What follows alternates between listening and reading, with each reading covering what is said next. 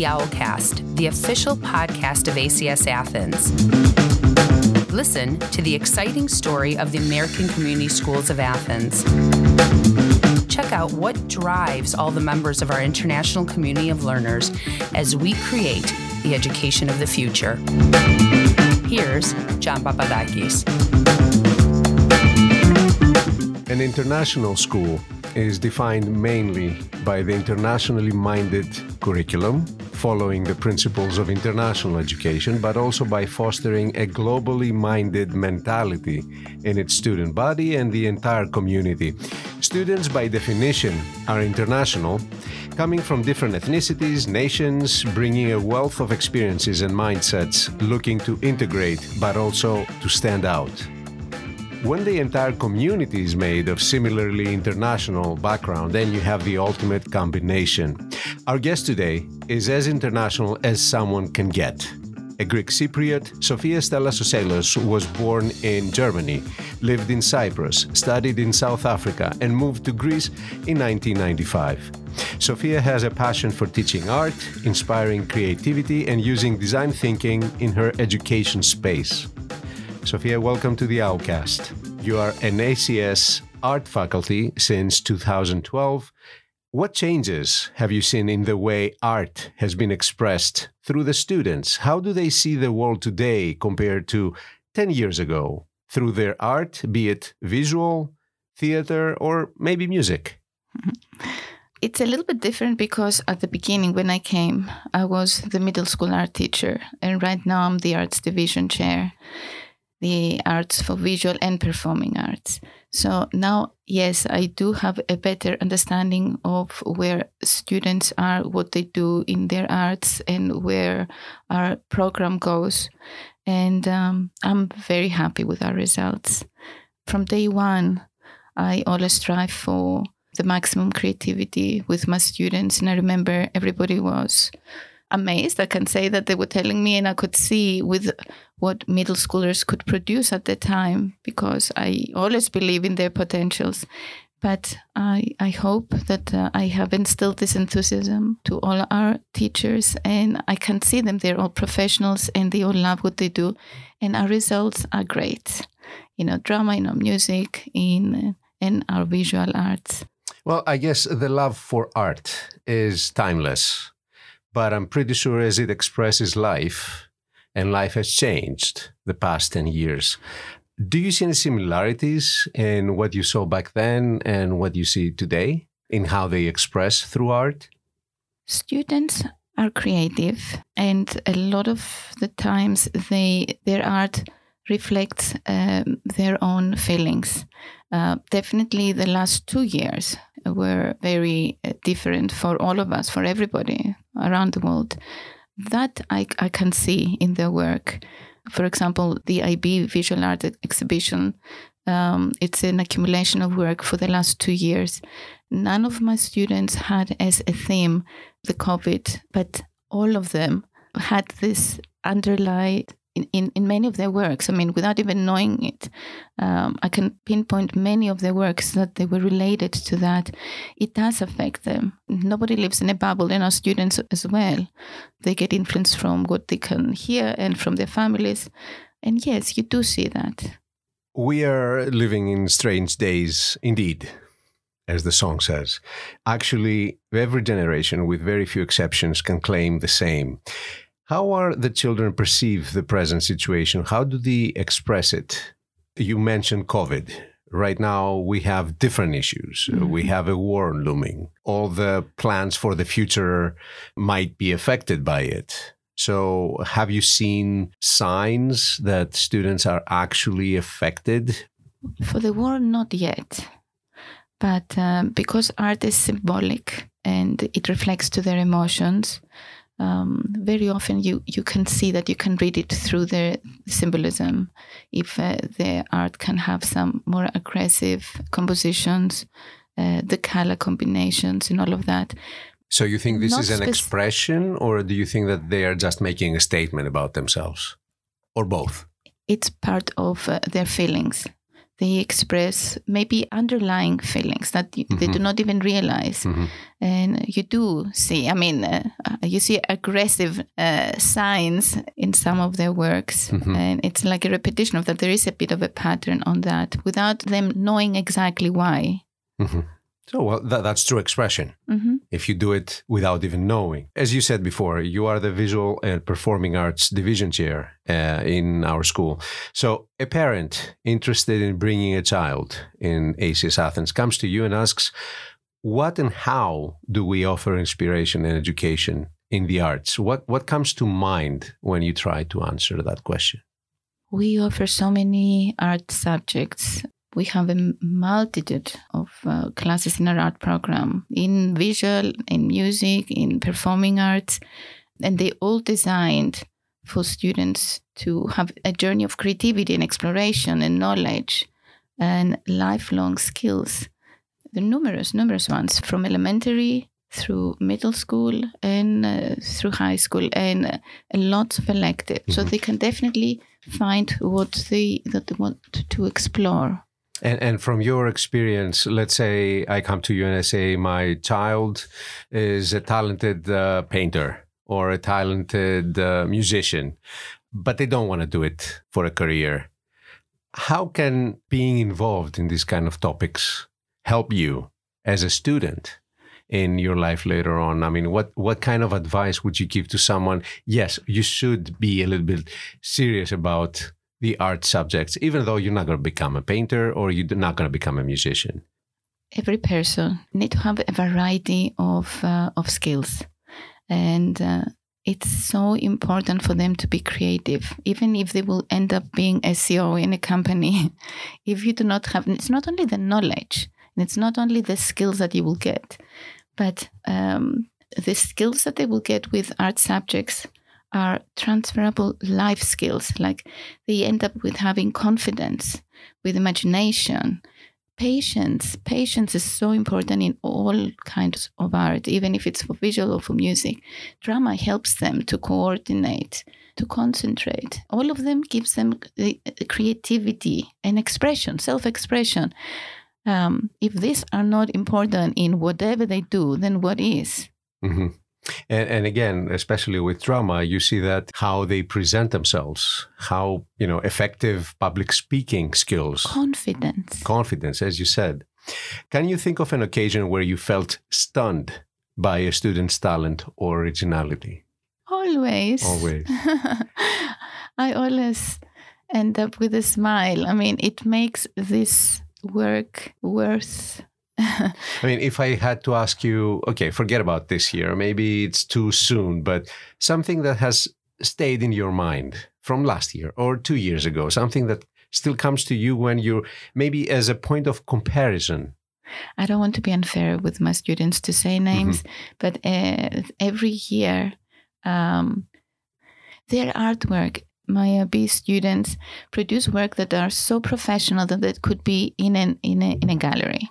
Um, and the nice thing is that um, even students that they came into the program without being as prepared or as skillful, they ended up having very good portfolios. There is so much potential uh, in so many areas and i always try to find what they are strong at in order to enhance that and that is the most important thing that we want diversity mm-hmm. and the, diversity in art is very important this time Every year, we are presented with a mixed level K 12 arts exhibition, mm-hmm. uh, showcasing the students' most creative and skillful artworks. What do we see in this year's exhibit being held this month in our theater lobby? What, what someone can expect to see? Oh, it's beautiful. You have to come and see. There are uh, works from all levels and this, this is the beauty of that so you have for example big uh, portraits from 11th graders next to tiny ones from fifth grade which actually they really get all the attention. They're so beautiful.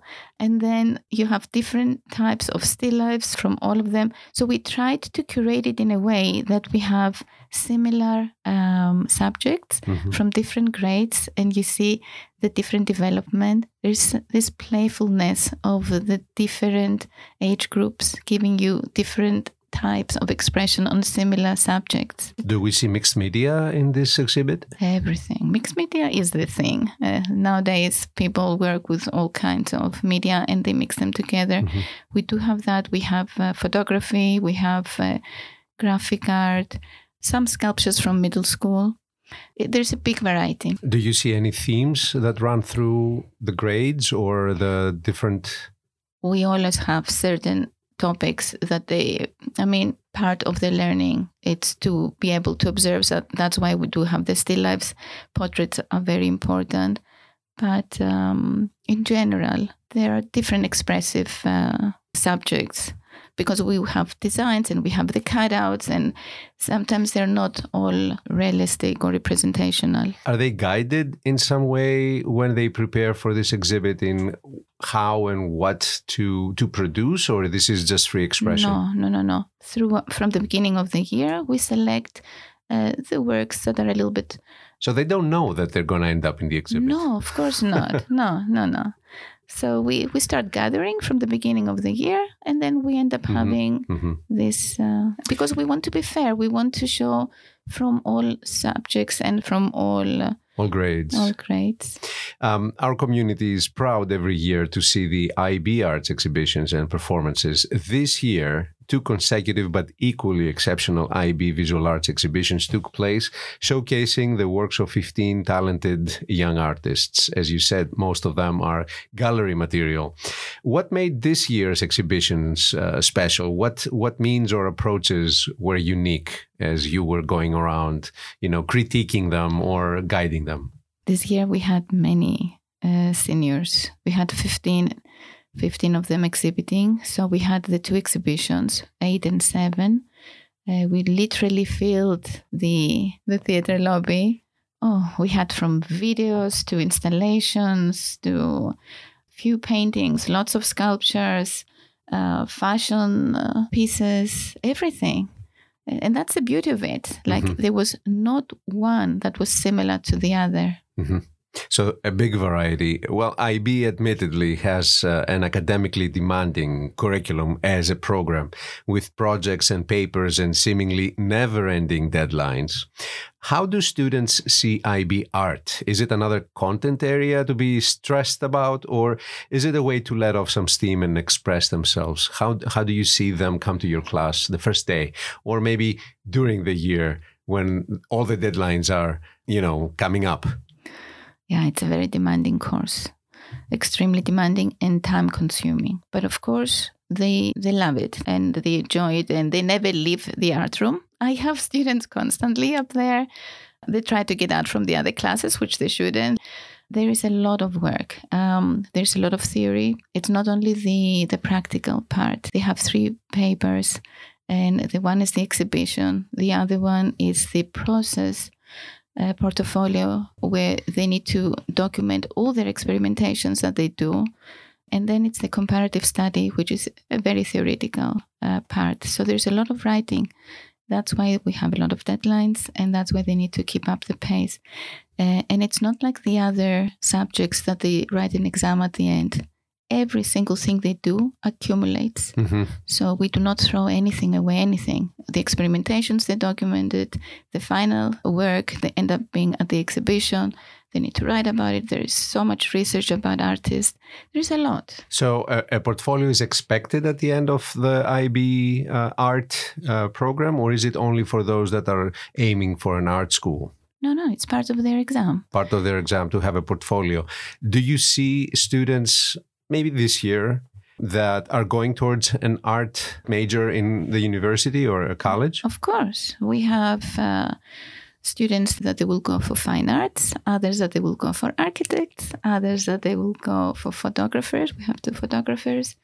Uh, lots for illustration. We mm-hmm. have for animation. Mm-hmm. all this, uh, all the professions.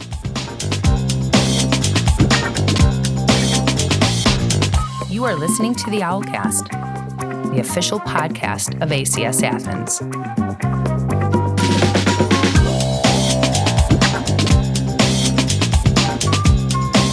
You started your teaching career at ACS Athens by teaching middle school art. Then you taught academy art before you became the IB visual arts instructor. Which of these three age groups was the most demanding, required the most focus and effort from you as a teacher, but also as an artist? IB. IB is the most demanding. hmm Of course, uh, middle schoolers uh, are more lively. yeah, I'm, I'm not only talking about the content. I'm also talking about you know how students they come in the classroom in the art and how they see the class, how they see. I enjoyed teaching middle school. I enjoyed teaching middle school because they they were very enthusiastic. Mm-hmm. At least I made them. I mean, they were coming inside and saying, oh, "What's next? What's next?" It was it was beautiful. Um, the more time consuming, not only there but afterwards, is the IB. Have you seen a continuum between middle school academy and IB? I mean, someone who starts being a really good art student in middle school, have you seen going all the way through and you know end up being an, a really good IB art student and maybe later on uh, an art university student? this is the goal.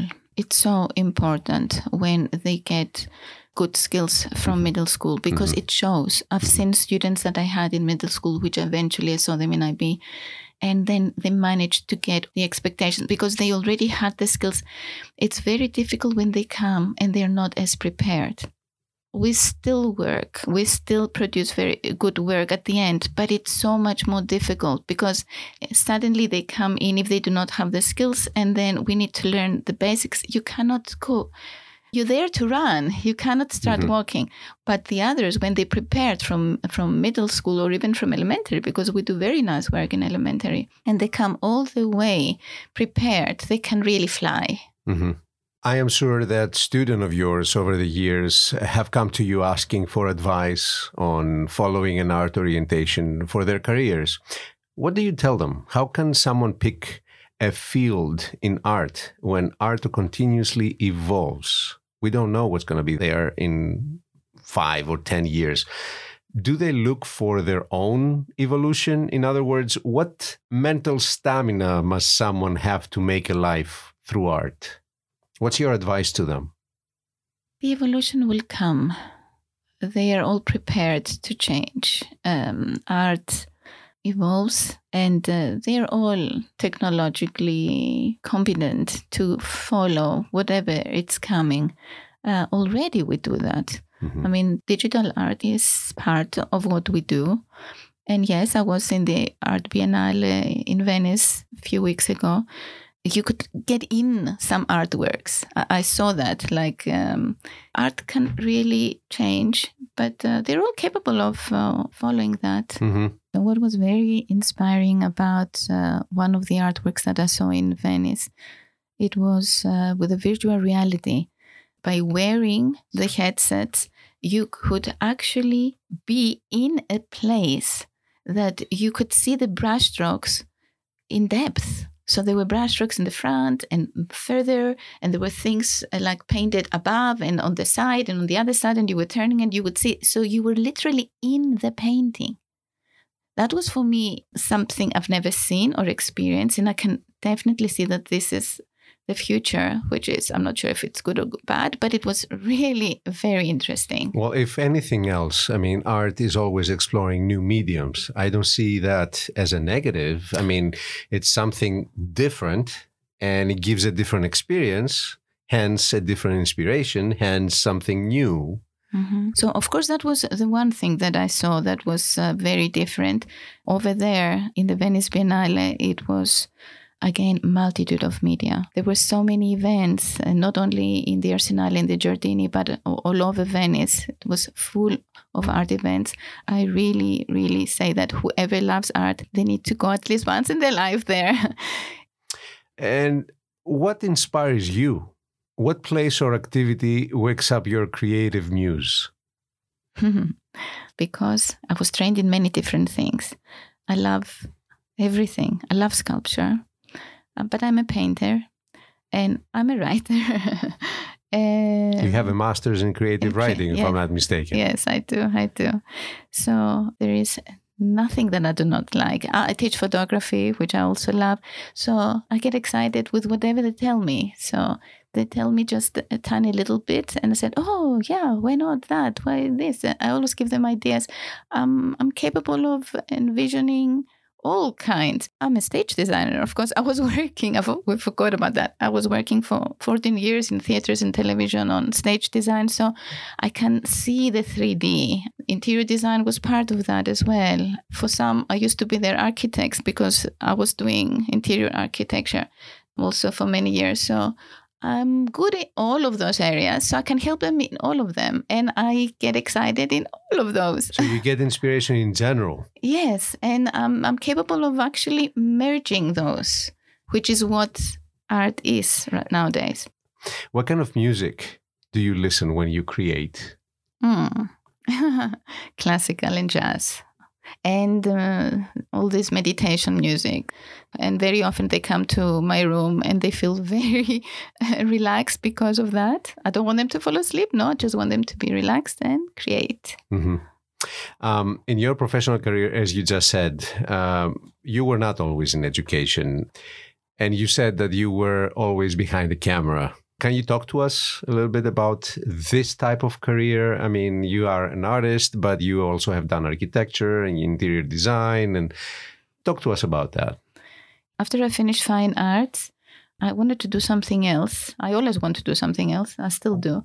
Uh, and uh, I was in between uh, extending my degree into architecture or stage design. Eventually, I did stage design. And when I came to Greece, uh, I started working in theaters and I was painting. Uh, at some point, I went to Cyprus and they wanted me there to work on television uh, for Antenna, Antenna TV. I became their main stage designer. So I was doing all the sets, like from the athletics to the news, newscast to. And that was before green screen we did that. Uh, that's a green screen existed. no, I'm saying, yeah, that was yes. not the norm. No, no, you no. actually had an actual stage. Absolutely, and many of them, and it was difficult because yeah. there were small spaces that they needed to change, like even in between the day. Mm-hmm. So they needed to like uh, transform. So that was the difficulty, like you were setting something that when you change it and adding something, it was becoming something else. So you had to think very creatively. Um, it was a morning show. It was a morning yeah, show yeah, for yeah. many years in Greece. Uh, over there, because it was an everyday show, I was uh, in charge. I had a crew, and uh, we were uh, changing around five sets a day.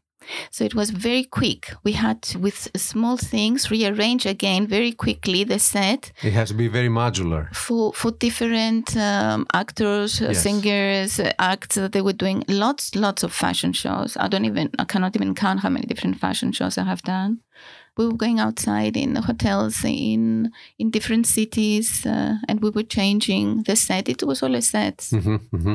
Well, you said you love everything, mm-hmm. and you get inspiration from everything. Could you describe the ideal way you'd like to spend your free time? People of many talents sometimes have difficulty picking one thing to do. What is your Zen time?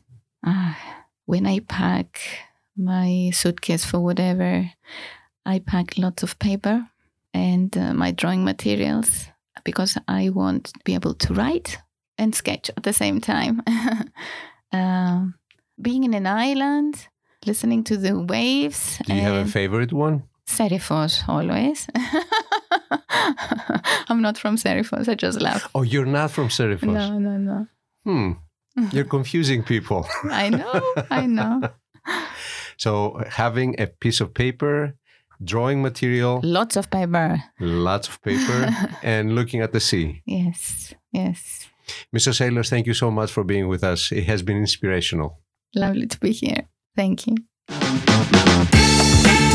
You are listening to the Owlcast, the official podcast of ACS Athens. Make sure you subscribe to the Owlcast on Google Podcast, Spotify, and Apple Podcasts. This has been a production of the ACS Athens Media Studio.